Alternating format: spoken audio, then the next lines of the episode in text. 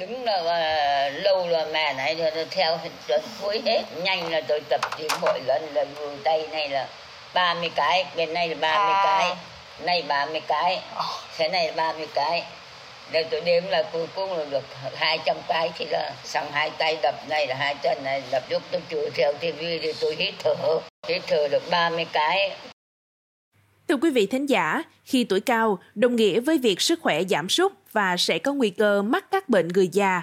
Thế nhưng không phải ai về già cũng ốm yếu vì chính họ đã tìm cho mình một lối sống lành mạnh, vui vẻ, lạc quan và có ích.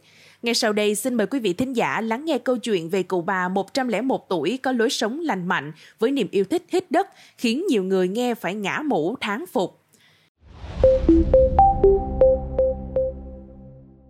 Như thường lệ, sáng sớm, trong ngôi nhà dưới tán rừng cao su mát ở Long Hà, huyện Phú Riềng, tỉnh Bình Phước, cụ bà Nguyễn Thị Kết, 101 tuổi, vui vẻ trở dậy. Còn dâu cả Nguyễn Thị Hiền bật chương trình thể dục trên TV cho mẹ chồng tập hít đất, bộ môn yêu thích của bà. Bà Hiền, 68 tuổi, vui vẻ cho biết thêm, con cháu trong nhà đều yêu thương, cưng chiều bà cụ như cây đại thụ của gia đình.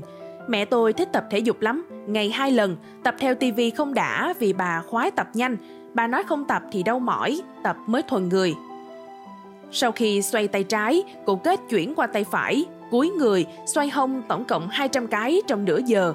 Cao hứng, cụ hít đất 30 cái một cách nhanh nhẹn, gương mặt không lộ nét mệt hay thở dốc trong sự ngỡ ngàng của người lạ như tôi.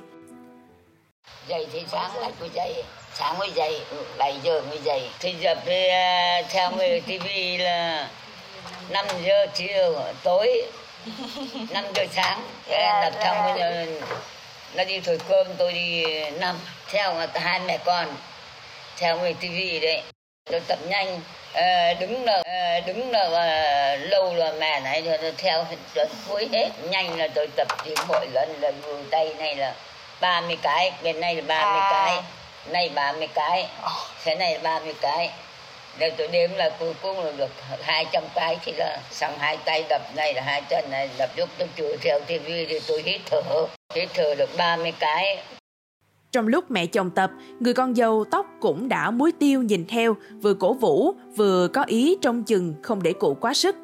Trời thương, bao năm sức khỏe cụ kết dẻo dai. Ngoại trừ một lần bị sốt rét, còn lại tôi không tốn viên thuốc nào bỏ vào miệng. Tập thể dục xong, cụ thủng thẳng đi rửa mặt, trong khi con dâu vui vẻ bưng ra tô bún nóng hổi. Ăn xong, cụ lò dò xuống vườn ngó đàn gà và xem cây bưởi trái đã lớn chưa. Khi mẹ bước xuống bậc thềm cao, con dâu lật đật chạy lại đỡ, nhưng cụ xua tay. Nhìn mẹ chồng với ánh mắt triều mến, bà Hiền nói, Mẹ hay dặn chúng tôi là bà đi đứng vững lắm, không cần ai dìu đỡ. Mới hồi năm ngoái, bà hay xách mũ bảo hiểm ra đường đứng, thấy ai đi ngang thì ngoắt lại để qua giang đi thăm người này người kia. Người ta hỏi đi rồi sao về được, mẹ cười toe nói cứ chở đi, lát bà tự về. Cho gà ăn xong, cụ kết ngồi thông thả kể. Tôi đang ở với vợ chồng đứa con cả.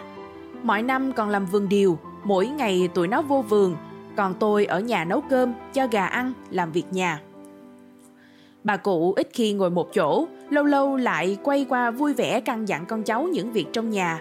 Mỗi lần như thế, bà Hiền đều nghe chăm chú và dạ thưa cho mẹ chồng vui lòng.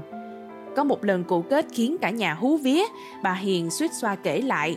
Năm 2019, mẹ nằm võng ngủ liên tù tì hai ngày ba đêm. Tôi với chồng đi nhặt điều về, hôm trước thì vẫn để cho mẹ ngủ, nhưng hôm sau thấy mẹ ngủ hoài, lay mà không dậy.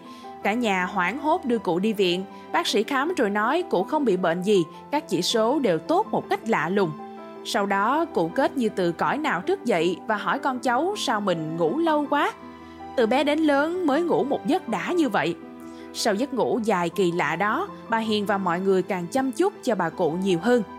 Cuối tuần nên con cháu cụ kết tụ về, cạnh chiếc bàn tròn bên hiên nhà, chị Thủy, cháu nội, đang tươi cười xoa lưng xoa tay cho cụ kết.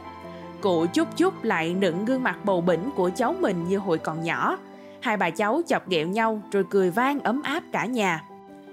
Liền đó bà Nguyễn Thị Thanh Bằng 56 tuổi, con gái kế út và con trai cũng vừa từ thị xã Phước Long về thăm. Con ghé chợ mua con cá trắm to này. Nay con nấu canh lá mì, kho gà. Bà hào hứng khoe với mẹ. Rồi bà xa xuống ngồi sát bên, cứ tủm tỉm cười khi nghe mẹ kể chuyện hỗn rầy mưa nắng thế nào, tập thể dục ra sao. Bà bằng kể mẹ mình tuy tuổi đã hơn trăm nhưng luôn chú ý chuyện ăn mặc, cách trò chuyện, đi đứng, cư xử trong ngoài. Nghe cụ trò chuyện, chúng tôi có cảm giác cụ như một cây cổ thụ che bóng mát yêu thương và truyền dạy những bài học nhân nghĩa cho con cháu nên người. Mùi cơm chín, canh thơm từ bếp luồn ra ngoài hiên, mọi người xúm nhau dọn cơm, lau vội giọt mồ hôi, bà Hiền cẩn thận xay nát thịt gà với bí đỏ cho mẹ dễ nuốt. Mấy hôm nay bà bị đau hàm, mấy thứ này mềm dễ ăn, bà Hiền nói.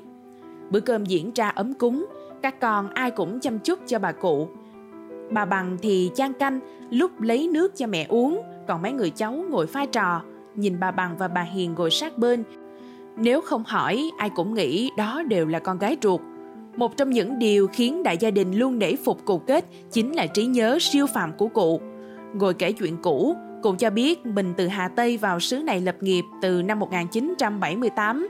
Trên vùng đất hoang vu, vợ chồng dựng nhà, trồng lúa, làm bún, làm đủ việc để nuôi 8 người con. Cụ xúc động nhớ lại, dù cảnh nhà thiếu thốn nhưng luôn chú trọng nuôi dạy con nên người, dựng vợ gả chồng êm thấm. Được mấy năm, chồng tôi bệnh mất, một mình tôi gồng gánh cả gia đình – những câu chuyện xa xưa cụ vẫn nhớ từng chi tiết, ngày tháng, trong khi các con thừa nhận không nhớ rõ bằng mẹ. Bà bằng nói, mẹ tôi vẫn hình dung rõ các món sính lễ trong đám cưới từng đứa con, cũng như tên những người cháu hoặc những ai bà đã tiếp xúc. Trong nhà có chuyện gì lớn nhỏ bà đều không quên. Một trong những kỷ niệm thân thương của bà bằng với mẹ là những ngày tháng mình đi học xa. Mẹ xuống tận nơi thăm nom dặn dò dù việc nhà đầu tắt mặt tối. Con cháu cũng đang học hỏi cụ kết về lối sống điều độ, ăn đúng bữa, ngủ đúng giấc, không ăn vặt. Họ còn kể rằng ngày cha còn sống, không khi nào họ thấy cha mẹ cãi nhau, gia đình tứ đại đồng đường, trên dưới hòa thuận nề nếp khiến chòm xóm đều nể trọng. Bà bằng vui vẻ tâm sự, mẹ mình luôn có lòng thương người. Trong thôn có chú Hùng bị chất độc da cam, nhà cũng khổ. Mỗi lần chú qua nhà, mẹ tôi không nhiều tiền cũng dúi cho mấy chục ngàn, an ủi mấy câu, Bây giờ ở tuổi quá bách niên, hàng ngày cụ vẫn tự tắm rửa, sinh hoạt cá nhân, không cho con cháu phụ giúp. Tết rồi cụ còn tự tay gói bánh tét. Và xưa giờ cụ kết cũng chuộng thơ phú, ca hát, dù luôn tất bật với đàn con cháu. Cụ thuộc khá nhiều và thường hát giải trí mỗi khi rảnh. Ai mang tôi đến chốn này, bên kia đống rạ, bên này đống rơm. Em như hoa gạo trên cây, anh như một đám cỏ mây bên đường. Cụ ngân nga rồi cười toe toét như một cô gái với chúng tôi. Có khách là chúng tôi nên cụ kết mặc chiếc áo gấm đỏ tay dài. Thấy mẹ tươi cười mân mê tay áo, bà bằng nhớ lại. Dịp mừng thọ trăm tuổi năm ngoái, mẹ được chủ tịch nước tặng sấp vải gấm đỏ. Bà thích lắm, nhờ tôi đi may hai áo dài và một áo bà ba để bà mặc mỗi ngày cho đẹp. Ông Nguyễn Văn Hưng, Chủ tịch Hội Nông dân xã Long Hà cho biết, cụ kết là người sống tình nghĩa, được nhiều người kính trọng. Gia đình cụ yêu thương, đoàn kết, Riêng cụ, trong làng ngoài xóm, có ai ốm đau, nhà nào có chuyện vui buồn, cụ đều đến thăm hỏi. Cụ là bạn thân của mẹ mình nên ông rất quý. Ông kể, có lần tôi đi dự một đám tang, gặp cụ đang lóc cốc đi bộ gần tới. Cầm gậy nhưng không chống. Tôi hỏi sao không ai chở đi, thì cụ nói đi bộ cho khỏe. Quý vị nghĩ sao về những thông tin trên? Hãy để lại ý kiến của mình bằng cách bình luận bên dưới. Cảm ơn quý thính giả đã lắng nghe số podcast này. Đừng quên theo dõi để tiếp tục đồng hành cùng với podcast Báo Tuổi Trẻ trong những số lần sau. Còn bây giờ, xin chào và hẹn gặp lại. thank you